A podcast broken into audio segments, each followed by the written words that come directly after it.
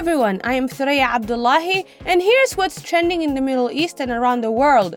Social media interest increases in Expo 2020 Dubai with one day to go for the fair. Make sure to check out our live coverage, including where to watch the opening ceremony, on our website, thenationalnews.com, and follow our social channels to stay up to date.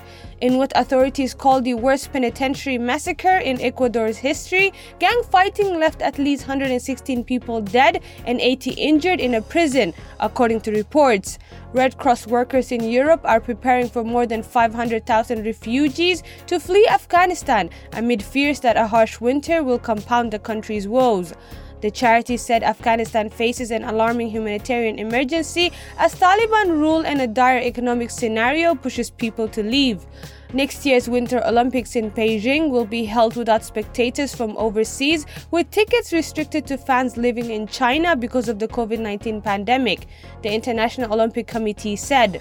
Britney Spears says she's on cloud nine now as her father, Jamie Spears, was immediately suspended from controlling the famed performer's finances after 13 years as a conservative. That's it for today's Trending Middle East update. For a full range of podcasts, head on over to the podcast section of thenationalnews.com.